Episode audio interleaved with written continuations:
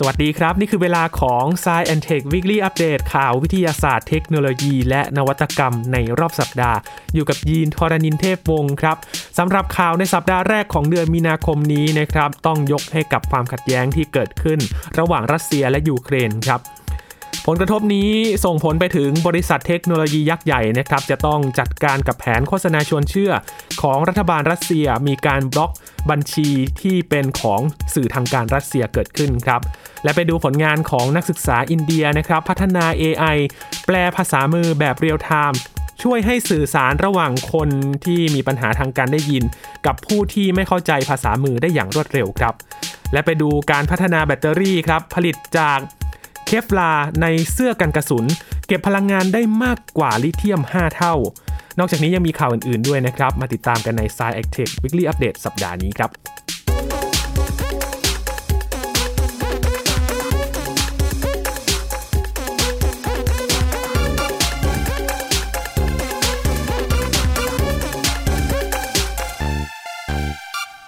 ผ่านมากว่าหนึ่งสัปดาห์แล้วครับ คุณผู้ฟังครับ หลังจากที่รัสเซียนั้น ได้ยกกองกำลังไปบุกในพื้นที่ของยูเครนนะครับความขัดแย้งนี้ยังเกิดขึ้นอย่างต่อเนื่อง และมีผู้เสียชีวิตที่เป็นพลเรือนหลายพันคนแล้วนะครับ ผลกระทบนี้ทำให้กระทบไปถึงหลาย ๆ วงการที่ต่างออกมาแบนรัสเซีย ไม่ให้มีความเกี่ยวข้องและความสัมพันธ์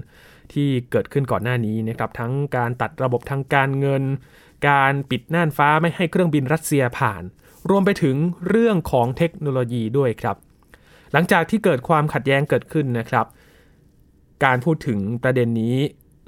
ก็ถูกพูดถึงกันอย่างทั่วโลกเลย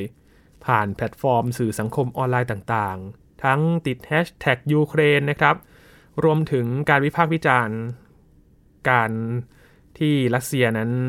ส่งกองกำลังไปบุกถึงยูเครน จนทำให้ เจ้าของแพลตฟอร์มครับที่ดูแลโซเชียลมีเดียยักษ์ใหญ่ ก็ต้องเร่งดำเนินการจัดการท่ามกลางการพูดถึงในโซเชียลมีเดียเกี่ยวกับความขัดแย้งนี้ ก็มีความพยายามของทางสื่อรัสเซียเองที่ไปใช้แพลตฟอร์ม เพื่อที่จะสื่อสาร เป็นคล้ายๆ กับโฆษณาชวนเชื่อนะครับ เพื่อที่จะให้ข้อมูลที่แตกต่างกันไป แน่นอนครับสื่อเทคโนโลยีก็ต้องตรวจสอบความเป็นจริงที่เกิดขึ้นนะครับ ว่าที่แท้จริงแล้วมันคืออะไรกัน และเมื่อมีข่าวเท็จเกิดขึ้น อาจจะสร้างความเข้าใจผิดกันได้ ก็ต้องรับมือและก็จัดการให้ทันท่วงทีครับ ทางสำนักข่าว AP รายงานครับว่า หลังประธานสหภาพยุโรปหรือว่า EU ได้เรียกร้องให้มีการห้ามไม่ให้สื่อรัฐบาลมอสโก เข้าถึงสื่อออนไลน์ไป บรรดาบริษัทเทคโนโลยีทั้งหลายก็ ตอบรับสั่งปิดกั้นสื่อกลุ่มนี้ทันทีนะครับ ไม่ให้เข้าถึงแพลตฟอร์ม ที่ตนเองเป็นเจ้าของ อย่างบริษัท Google ครับ ก็ประกาศออกมาว่า ได้ทำการปิดช่อง YouTube ของสื่อรัฐบาลรัสเซียทันทีที่เผยแพร่ข้อมูลในยุโรป ก็ประกาศมาปุ๊บดำเนินการทันทีเลยนะครับ แต่ก็ยอมรับว่าบริษัทต้องใช้เวลาสักพักกว่าระบบต่างๆ จะจัดการตามคำสั่งที่ว่านี้ได้เสร็จสมบูรณ์ ด้านโฆษกของบริษัท Google ก็เปิดเผยว่า บัญชีผู้ใช้งานของสื่ออย่าง RT Russia Today นะครับ หรือว่า Sputnik ผ่านแพลตฟอร์ม TikTok ของจีนในยุโรปก็ถูกระงับด้วยเช่นเดียวกันคำประกาศของ Google ก็มีผลออกมาจากที่ก่อนหน้านี้ครับบริษัท Meta เจ้าของแพลตฟอร์ม Facebook นั้นประกาศไปก่อนหน้านี้แล้วว่าจะปิดกั้น ไม่ให้สื่อรัฐ ทั้งหลายของรัสเซียนะครับ ใช้งานบัญชี Facebook แล้วก็ Instagram ได้ รายงานข่าวระบุว่า บริษัทเทคโนโลยี หลายแห่งก็ได้ทำการปรับเปลี่ยนการให้บริการตามพื้นที่ต่างๆ ทั่วโลกด้วยนะครับ เช่น การจำกัดการเข้าถึงแพลตฟอร์ม โดยทำเนียบเครมลิน การขึ้นป้ายเตือนเนื้อหาเพื่อให้ผู้ใช้งานรับทราบว่ามีที่มาจากรัฐบาลรัสเซีย แล้วก็การตัดหน่วยงาน รัฐบาลรัสเซียไม่ให้สามารถ ขายพื้นที่โฆษณาเพื่อหารายได้เป็นต้นครับ ขณะเดียวกันทาง Microsoft เองก็ประกาศออกมาเช่นเดียวกันครับว่า จะไม่ยอมให้มีการนำเสนอเนื้อหาหรือว่าโฆษณาจาก RT แล้วก็ Sputnik หรือให้มีแอปของ RT ในแพลตฟอร์มที่เป็นแพลตฟอร์มจำหน่ายนะครับ Microsoft Store ด้วย ทั้งนี้ความพยายามของบริษัทต่างๆ โดยเฉพาะ Facebook ในการปิดกั้นการเข้าถึงสื่อของรัฐทำให้รัฐบาลมอสโกก็ไม่พอใจอย่างมากนะครับ และทำการสั่งปิดกั้นการเข้าถึง Facebook ในรัสเซียทันที อย่างไรก็ตามครับ คุณ Graham Shellenberger จากบริษัท Miburo Solutions ได้ติดตามข้อมูลเท็จ แล้วก็เป็นแผนงานการสร้างอิทธิพลต่อความคิดเห็นของผู้คนนะครับ ก็ได้ให้ความเห็นจากกรณีนี้ครับว่า รัสเซียได้ใช้ช่วงเวลาหลายปีที่ผ่านมาในการสร้างพื้นที่กระจายข้อมูล โฆษณาชวนเชื่อของตนไปทั่วโลก จนผู้คนนับล้านล้านคนก็เข้าถึงสื่อดังกล่าวนะครับ และประเด็นนี้ ก็เลยทำให้บริษัทเทคโนโลยีไม่สามารถดำเนินการตอบโต้ได้อย่างรวดเร็วโดยง่ายครับ เพราะว่า ความพยายามของรัฐบาลรัสเซียได้สร้างสื่อมาก่อนหน้านี้แล้วนะครับ เพราะฉะนั้นก็ต้องเรียกว่าไปไล่ตามเก็บนะครับ ว่ามีเนื้อหาสื่อตัวไหนที่เข้าข่ายเป็นการโฆษณาชวนเชื่อกันบ้างนะครับพูดถึงการใช้โฆษณาชวนเชื่อในยุคปัจจุบันนะครับ มีเทคโนโลยีที่ประชาชนเข้าถึงได้ง่ายขึ้น แตกต่างจากในอดีตนะครับอาจจะต้องใช้วิทยุกระจายเสียง หรือว่าเป็นสื่อสิ่งพิมพ์ ใบปลิวหนังสือพิมพ์นะครับ การมีเทคโนโลยีที่เข้ามานอกจากจะทำให้เข้าถึงได้เร็วขึ้นแล้วนะครับ ก็ทำให้ข่าวกระจายไปได้รวดเร็วขึ้นตามไปด้วย แต่ก็แน่นอนครับว่า ในเมื่อเจ้าของแพลตฟอร์มต่างๆ อยู่ในความดูแล ก็สามารถปิดกั้นโดยเร็วเช่นเดียวกัน แม้อาจจะต้องใช้เวลา นานพอสมควรเพื่อที่จะไล่ตามเก็บเนื้อหาย้อนหลังก็ตามนะครับ นี่คือผลกระทบหนึ่งที่เกิดขึ้นจากความขัดแย้งระหว่างรัสเซียและยูเครนที่เกิดขึ้นครับ สงครามนี้ยังไม่จบลงง่าย ๆนะครับ ต้องรอดูกันว่าจะมีทางออกอย่างไรบ้าง แต่ที่แน่ ๆ แล้วตอนนี้ทางการรัสเซียโดนแบนในหลากหลายรูปแบบแล้วนะครับ กระทบไปถึงด้านเทคโนโลยี วงการกีฬา การบิน การเดินทางคมนาคม รวมไปถึงด้านเศรษฐกิจด้วยครับ มาดูผลงานของนักศึกษาอินเดียกันบ้างครับ คุณผู้ฟังครับ นักศึกษาวิศวกรรมศาสตร์จากรัฐมินนาทู ประเทศอินเดียได้พัฒนาระบบ AI ที่สามารถแปลภาษามือแบบอเมริกันนะครับหรือว่า ASL ได้แบบทันที ซึ่งจะช่วยให้คนที่มีปัญหาทางการได้ยิน สามารถสื่อสารกับคนที่ไม่เข้าใจภาษามือได้อย่างรวดเร็วครับ แต่เบื้องต้นระบบจะแปลเพียงคำง่าย ๆ 6คำและยังต้องพัฒนาระบบให้มีประสิทธิภาพมากขึ้นเรื่อยๆนะครับ ผลงานนี้เป็นผลงานของพริยาจารีกัปตานะครับเป็นนักศึกษาในประเทศอินเดียที่ศึกษาด้านวิศวกรรมศาสตร์ พูดถึงปัจจุบันครับแม้ว่าจะมีเทคโนโลยีที่ทำให้การติดต่อสื่อสารเป็นเรื่องที่ง่ายขึ้นนะครับ แต่ก็ยังเป็นอุปสรรคสำหรับคนที่มีปัญหาทางการได้ยิน ที่จะสื่อสารกับคนปกติอยู่ โดยเฉพาะการสื่อสารแบบเห็นหน้าผ่านระบบวิดีโอคอลนะครับคู่สนทนาก็จะต้องเข้าใจภาษามือได้เป็นอย่างดี ถึงจะเข้าใจว่าอีกฝ่ายหนึ่งต้องการจะสื่อสารว่าอะไรบ้าง เครื่องมือในการแปลภาษามือแบบอเมริกัน หรือว่า American Sign Language ASL นะครับ ด้วยระบบ AI ของนักศึกษาคนนี้ที่ศึกษาอยู่ที่รัฐมินนาทู สถาบัน VIT นะครับ เป็นอีกหนึ่งความพยายามครับในการช่วยเหลือและลดช่องว่าง ระหว่างคนที่มีปัญหาทางการได้ยิน ให้สามารถสื่อสารกับคนปกติได้ง่ายขึ้นครับ โดยเธอได้แชร์ผลงานของเธอลงแพลตฟอร์มหางาน ซึ่งได้รับความสนใจและคำชื่นชมเป็นจำนวนมากการทำงานของระบบแปลภาษามือด้วย AI เริ่มต้นจากการแปลภาษามือ ซึ่งเป็นการทำท่าทางต่าง จากอาสาสมัครให้เป็นภาษาอังกฤษนะครับ โดยใช้เทคโนโลยีการจดจำภาพ หรือว่า image recognition แล้วนำผลที่ได้มาวิเคราะห์การเคลื่อนไหวส่วนต่างๆ ของร่างกาย โดยเฉพาะแขนและนิ้ว ระบบสามารถแปลภาษามือได้ทันทีครับ แต่ในช่วงแรกของการพัฒนา จะยังแปลได้เพียงคำภาษาอังกฤษง่าย ๆ นะครับ และไม่ได้เป็นประโยคที่ซับซ้อนอย่างเช่นคำว่าใช่ yes no ได้โปรด ขอบคุณนะครับ yes no please thank you หรือว่า I love you แล้วก็สวัสดี hello นะครับ ยังต้องใช้ชุดข้อมูลอีกจำนวนมากครับ เพื่อที่จะให้ระบบนั้นแปลได้มากขึ้นกว่าเดิม ต้องอาศัยการเก็บชุดข้อมูลให้มากขึ้น โดยชุดข้อมูลที่ใช้แปลในปัจจุบันเป็นสิ่งที่เธอนั้นพัฒนาขึ้นมาเองจากเว็บแคมแบบเฟรมเดียวนะครับ จึงไม่สามารถใช้งานกับวิดีโอได้ แต่ได้พัฒนาต่อด้วยการนำเครือข่ายประสาทเทียมครับ หรือว่า LSTM Long Short Term Memory มาใช้งานร่วมด้วยนะครับ และมีแผนที่จะนำเทคโนโลยีอื่น ๆ มาช่วยในการพัฒนาเพื่อให้การแปลภาษามือมีประสิทธิภาพมากยิ่งขึ้นครับ ก็เป็นการใช้เทคโนโลยีนะครับ มาช่วยในการสื่อสารระหว่างผู้ที่มีความบกพร่องในด้านต่าง ๆ นะครับ ทั้งการได้ยินการมองเห็นทำให้ ลดช่องว่างในการสื่อสารได้มากขึ้นครับ ต่อกันที่การพัฒนาแบตเตอรี่กันบ้างครับคุณผู้ฟังครับ ปรากฏว่ามีการนำสิ่งที่อยู่ใน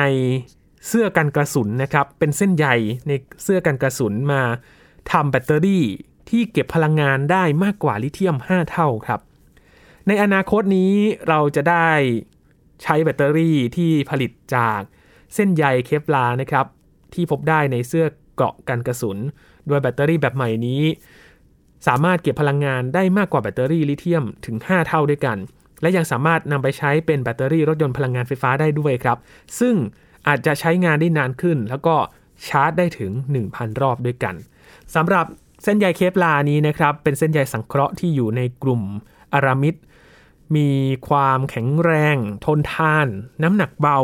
และก็มีคุณสมบัติในการรับแรงกระแทกได้อย่างดีเลยครับ จึงถูกนำมาใช้งานในหลากหลายประเภทด้วยกัน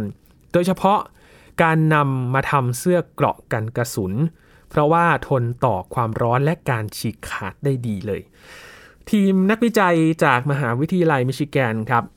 ของสหรัฐอเมริกาได้นำคุณสมบัติของเส้นใยที่ได้จากขั้นตอนการรีไซเคิล เส้นใย Kevlar นี้ ซึ่งได้จากเสื้อเกราะกันกระสุน และก็ผลิตภัณฑ์อื่น ๆ ที่มีเส้นใย Kevlar เช่นเดียวกันนำมาผลิตแบตเตอรี่แบบลิเธียมซัลเฟอร์ครับที่เก็บพลังงานได้มากกว่าแบตเตอรี่แบบลิเธียมไอออน โดยสามารถจุได้มากกว่า 5 เท่าด้วยกัน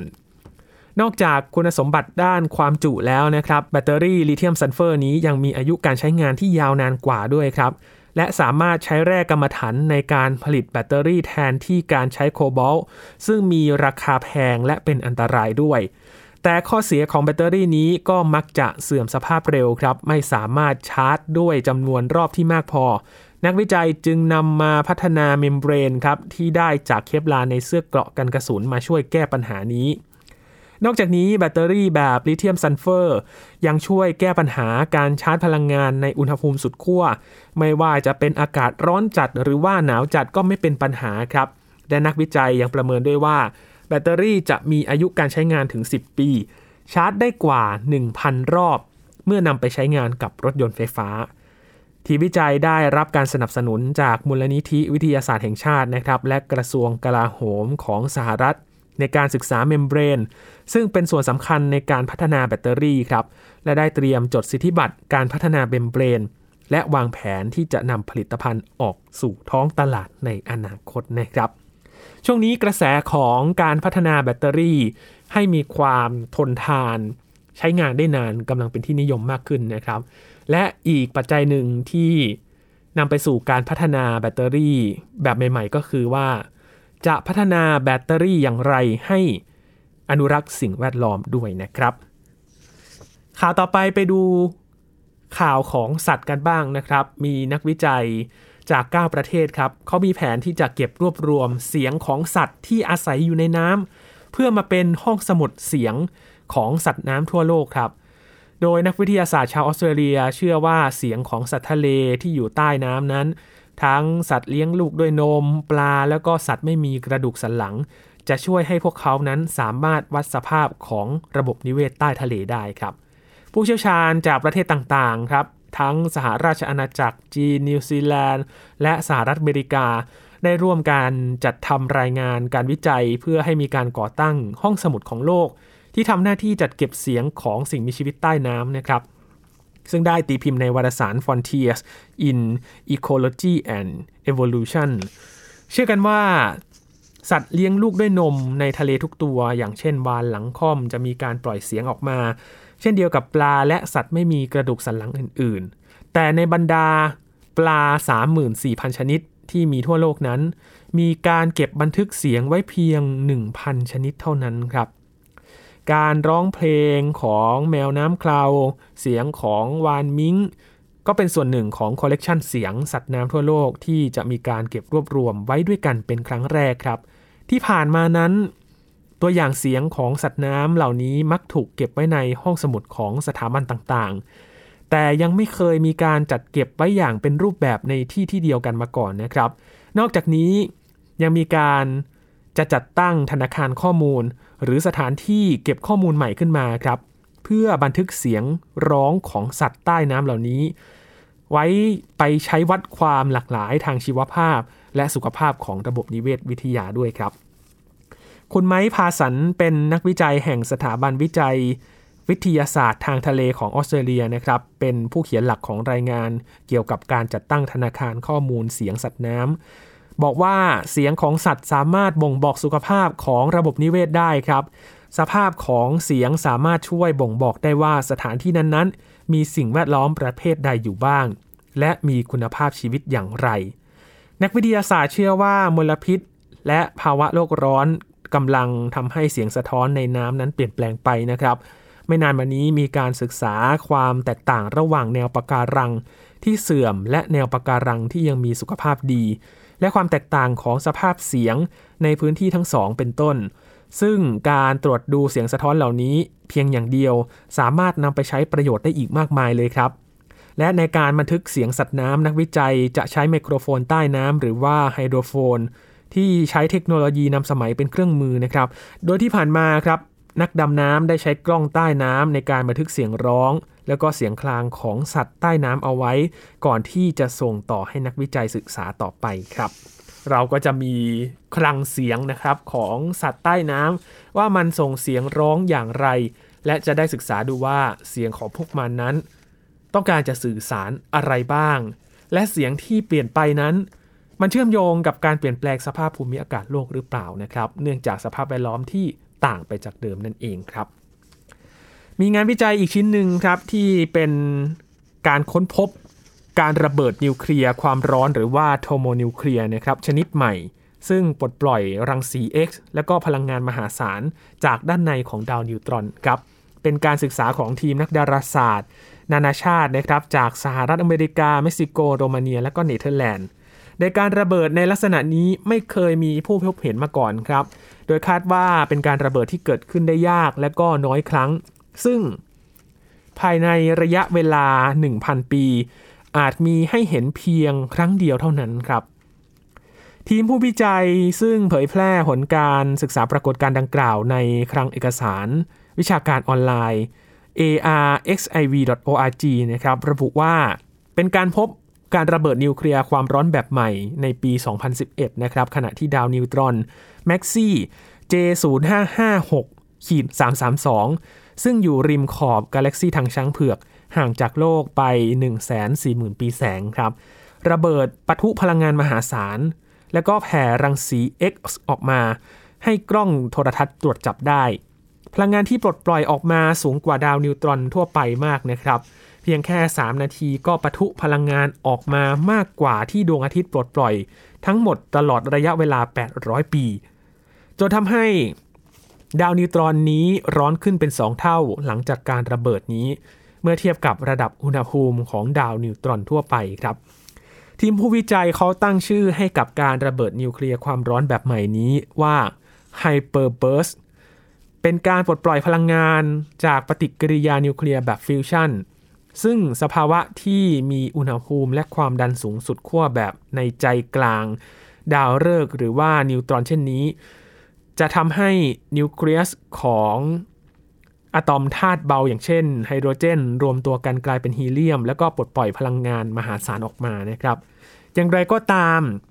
การระเบิดปะทุพลังงานภายในดาวนิวตรอนเช่นนี้ ตามปกติแล้วจะเกิดขึ้นได้ก็ต่อเมื่อ คู่ดาวนิวตรอนดึงดูดเอาก๊าซแล้วก็มวลสารจากกันและกันเข้าไป ซึ่งจะทำให้เกิดการระเบิดปะทุพลังงานออกมาทุกๆ 2-3 ปี แต่การระเบิดแบบ Hyperburst ที่รุนแรงผิดปกตินั้นเกิดขึ้นได้ยากมากครับ จึงคาดว่ามวลสารจากคู่ดาวนิวตรอนเพียงอย่างเดียว ไม่ใช่สาเหตุที่ทำให้เกิด Hyperburst ขึ้นครับ คุณ Jeroen Homan สมาชิกทีมวิจัยจากบริษัท Eureka Scientific อธิบายว่า ทางทีมเขาสันนิษฐานว่าการระเบิดนิวเคลียร์ความร้อนแบบพิเศษนี้ มาจากปฏิกิริยานิวเคลียร์ฟิวชันที่ไม่เหมือนใครครับ โดยอาจเป็นการรวมตัวกันของอะตอมที่หนักกว่าไฮโดรเจน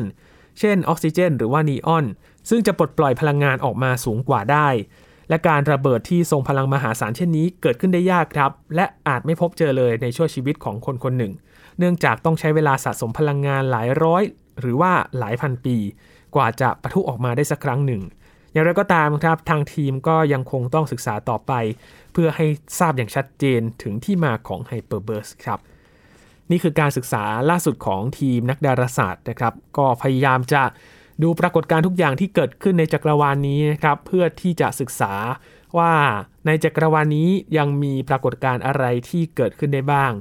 จักรวาลนี้กว้างใหญ่มากนะครับ เรายังมีข้อมูลที่ไม่รู้อีกมากมายเลยครับ และกล้องโทรทัศน์อวกาศเจมส์เว็บที่เพิ่งจะไปถึงจุดลากาช L2 นี้นะครับ ก็จะเป็นเครื่องมืออีกเครื่องมือหนึ่งครับที่เราจะได้ศึกษากันว่าจักรวาลนี้ มีต้นกำเนิดอย่างไร และมีความเคลื่อนไหวอะไรที่เรายังไม่รู้บ้างครับ ปิดท้ายวันนี้ครับ มีการวิจัยจากเยอรมนีนะครับเขาเตรียมที่จะเพาะหมูพันธุ์ใหม่ เพื่อที่จะปลูกถ่ายอวัยวะให้กับมนุษย์ครับ คาดว่าจะเสร็จสิ้นก่อนปี 2022 นี้ครับ เป็นนักวิจัยจากมหาวิทยาลัยลูวิช มาซิมิลิอานนะครับในประเทศเยอรมนีเขาเตรียมที่จะเพาะพันธุ์หมูที่ดัดแปลงพันธุกรรม เพื่อนำมาใช้สำหรับการปลูกถ่ายอวัยวะ ให้กับผู้รับบริจาคที่รอการปลูกถ่ายหัวใจครับ โดยทีมวิจัยคาดว่าการเพาะพันธุ์หมูสายพันธุ์ใหม่นี้จะสำเร็จก่อนสิ้นปี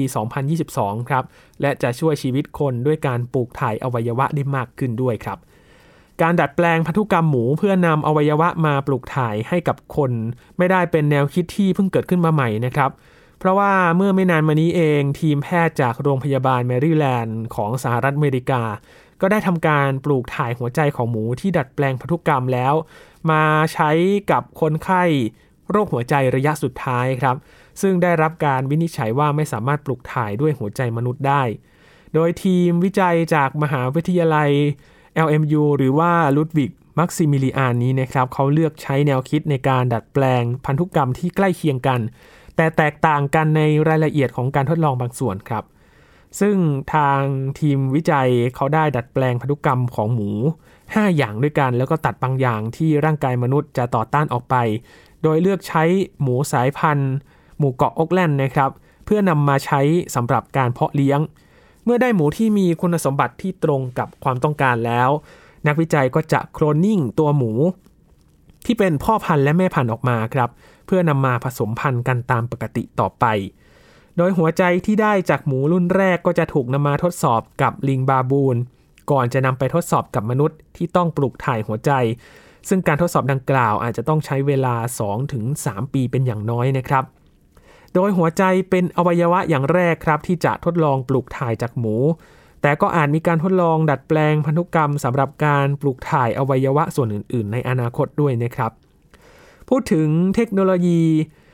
การปลูกถ่ายอวัยวะจากสัตว์นี้ ก็อาจจะช่วยเหลือให้ชีวิตมนุษย์ยืนยาวได้ขึ้นจริงนะครับ แต่ก็ต้องเผชิญกับการต่อต้านจากการเรียกร้องสิทธิสัตว์บางส่วนครับ เพราะว่าการทดลองนี้เป็นการนำสัตว์หลายชนิดมาทดลอง และเป็นการทรมาน สัตว์จากการนำสัตว์เหล่านี้มาทดลองในฐานะอะไหล่ของมนุษย์นะครับ ทุกอย่างก็มี 2 ด้านนะครับ ก็มีการเป็นห่วงเรื่องของสิทธิสัตว์ด้วย อีกด้านหนึ่งก็ต้องการที่จะช่วยต่อชีวิตมนุษย์ ที่มีอวัยวะที่ไม่สามารถใช้งานได้นะครับ โดยการปลูกถ่ายในสัตว์อื่น ๆ เพื่อที่จะนำมาใช้นั่นเองนะครับ เรื่องนี้ก็ ต้องแบ่งเป็นสองด้านนะครับ เพื่อที่จะดูกันว่า ผลดีผลเสียเป็นอย่างไรกันบ้างครับ ทั้งหมดนี้คือข่าวที่เรานำมาฝากกันใน Science and Tech Weekly Update สัปดาห์นี้ครับ คุณผู้ฟังติดตามรายการกันได้ที่ www.thaipbspodcast.com รวมถึงพอดแคสต์ช่องทางต่างๆ ที่คุณกำลังรับฟังเราอยู่นะครับ อัปเดตเรื่องวิทยาศาสตร์เทคโนโลยี และนวัตกรรมกับเราได้ที่นี่ทุกที่ทุกเวลากับไทย PBS Podcast ครับ ช่วงนี้ยีนทรณินเทพวงศ์ขอบพระคุณสำหรับการติดตามรับฟังนะครับ ลาไปก่อนครับ สวัสดีครับครับ